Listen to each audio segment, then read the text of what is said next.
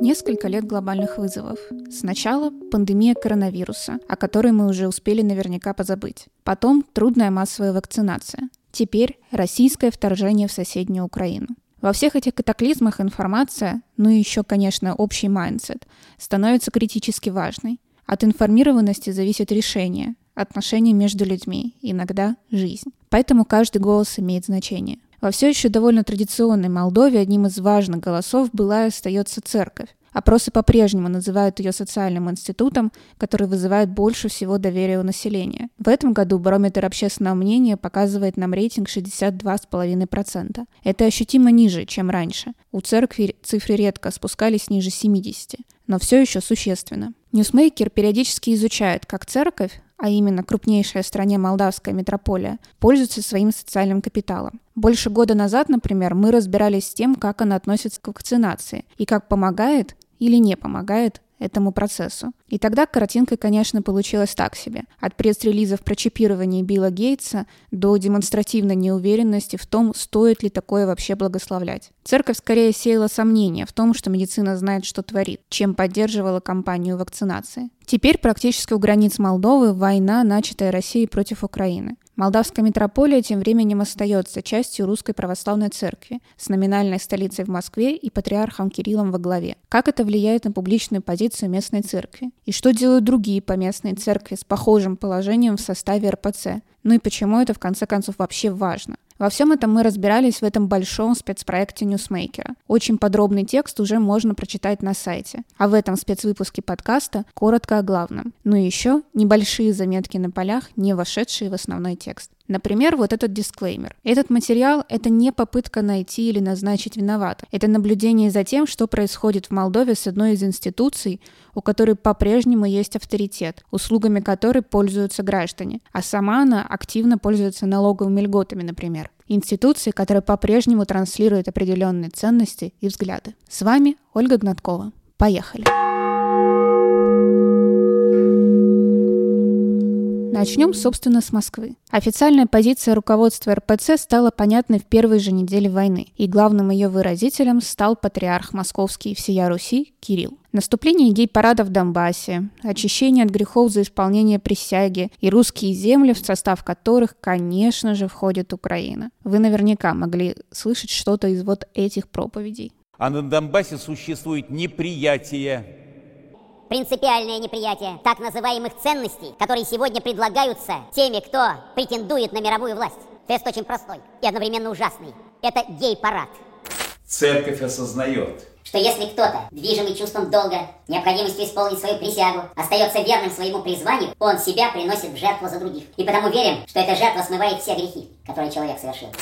Увидеть в этом повторение основных тезисов российской пропаганды и личных взглядов Путина, конечно, нетрудно – и это именно то, почему наш спецпроект в итоге получил название «Патриарх всея войны». Воспринимать двояко отношение патриарха к войне не выходит. Но в российской части РПЦ, надо сказать, были и есть и другие мнения. Некоторые священники даже рисковали высказываться вслух. Например, 1 марта в сети появилось коллективное обращение священнослужителей немедленно прекратить братоубийственную войну в Украине. Они призывали стороны к примирению и прекращению огня. Этот документ подписали около 300 священнослужителей. Среди них были и те, кто служит за границами России. При этом важно отметить, что только на территории России служат больше 20 тысяч православных священников. Считайте, как говорится, сами. Но священникам в России, как, впрочем, и любым другим российским гражданам, явно есть чего опасаться – Например, в Костроме священника осудили и оштрафовали за антивоенную проповедь. На него пожаловался кто-то из прихожан. В Санкт-Петербурге священника задержали за выложенное в сети видео с осуждением войны и действий властей. При обыске была изъята техника, подрясник, две иконы и деревянный крест. Примечательно, что по церковному уставу РПЦ разделять мнение патриарха о войне никто не обязан, в том числе митрополиты главы поместных церквей, в особенности те, кто не находится в юрисдикции российского бесправного поля. Но на практике получается довольно сложно. Молдавская церковь о войне в Украине старается громко не высказываться. После 24 февраля официальную позицию церкви мы узнавали только из печатных пресс-релизов митрополии. Митрополит Владимир с речами или проповедями, в отличие от того же патриарха, не выступал. Поэтому тут у меня даже не будет аудио-вставок, чтобы разбавить собственную речь. Но митрополит зато даже в письменных посланиях старался оставаться дипломатом. 24 февраля митрополит Владимир, опять же в пресс-релизе, призывает верующих молиться о взаимопонимании между народами в связи с ракетными ударами по Украине. В первом послании, однако, Россия и российская армия вообще не упоминаются, и между какими народами ссора, неясно. Весь февраль и март МПЦ активно сообщает о том, как помогает украинским беженцам. Митрополит Владимир выпускает циркуляр для всех священнослужителей с призывом молиться о мире и прекращении вооруженного конфликта в Украине. В циркуляре снова нет упоминания о том, кто именно там воюет. А вот зато связи с Москвой никто в метрополии разрывать не собирается. И тут дипломатичность пошла дальше. В октябре, впервые с начала вторжения российской армии в Украину, митрополит Владимир отправляется в Москву. Там он участвует в нескольких литургиях в разных храмах города. При этом пресс-служба РПЦ сообщает, что в Свято-Троицкой Сергиевой Лавре 8 октября молились в том числе о Святой Руси и о здравии президента России Путина. Во время поездки в Москву митрополит Владимир участвует и в заседании Синода РПЦ под председательством патриарха Кирилла. В метрополии молитву за Путина, отмечу, опровергли, но сделали это только через месяц, написав, что это была прерогатива российских священников. В том же пресс-релизе метрополии впервые за 9 месяцев месяцев войны упоминалось, что вторглась в Украину именно российская армия. Вообще это послание очень интересно прочесть целиком. Оно адресовано либеральной партии, которая публично предложила МПЦ выйти из состава РПЦ и присоединиться к румынской церкви. Среди прочего в этом тексте на несколько страниц ГИМПу желают поработать над дикцией. Но мы отвлеклись. При подготовке материала мы с моей коллегой Екатериной Дубасовой попутешествовали по нескольким кишиневским храмам в надежде узнать, что и как там говорят о войне в воскресных проповедях. Нельзя сказать, что вышло удачно. Чаще всего создавалось ощущение, что всего этого просто не существует. В проповеди в кафедральном соборе, например, о войне говорили примерно так.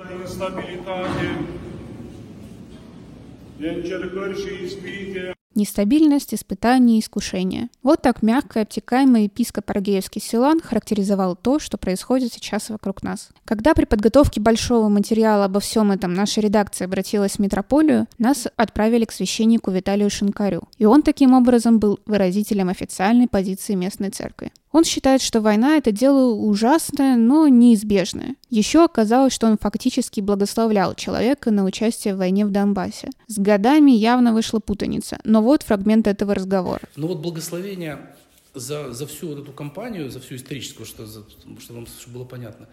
У меня в 2009 или 2010 году пришел, э, пришел ко мне человек, который сам был родом из Донецка.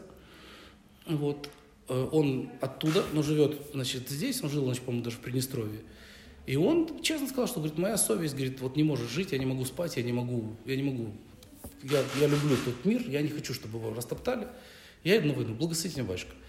Мы с ним встали, помолились. я не знаю, благословение ли это на войну. Он попросил молитву. Вот какую?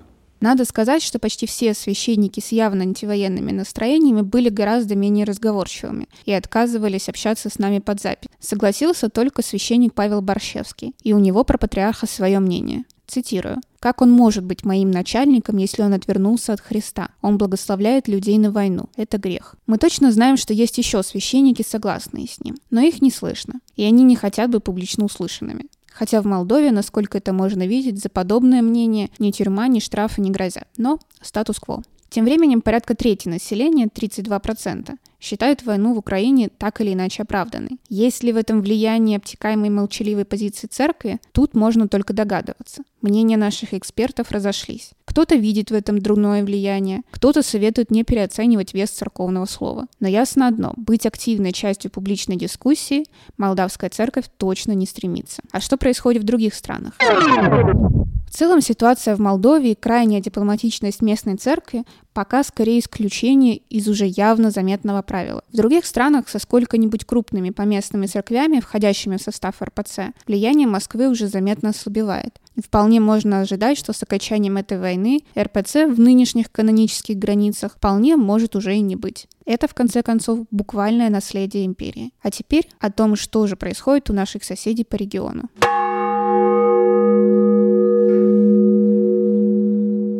К Украине понадобится короткое предисловие. Там православная церковь давно расколота надвое. В 18 году там провозгласили отдельную православную церковь Украины, которая позже получила свой автокефальный статус в Константинопольском патриархате. Но Украинская православная церковь осталась подчиненной Московскому патриархату. Ее кратко обозначают УПЦ МП. В отличие от молдавской митрополии, УПЦ имеет статус самоуправляемой с широкой автономией. Предстоятель этой церкви только благословляется патриархом, но одобрение главы РПЦ для кандидатов на этот пост не нужно. Глава УПЦ митрополит Ануфрий еще в начале войны осудил вторжение России в Украину, поддержал украинских военных и призвал Путина немедленно прекратить братоубийственную войну. Некоторые украинские священники, ранее упоминавшие патриарха Кирилла в молитвах, перестали это делать. 28 февраля Синод УПЦ попросил патриарха Кирилла призвать руководство России прекратить военные действия. Как мы знаем, эту просьбу он не услышал. В конце мая УПЦ собрала свой собор в Киеве. Среди прочего, на нем заявили о полной самостоятельности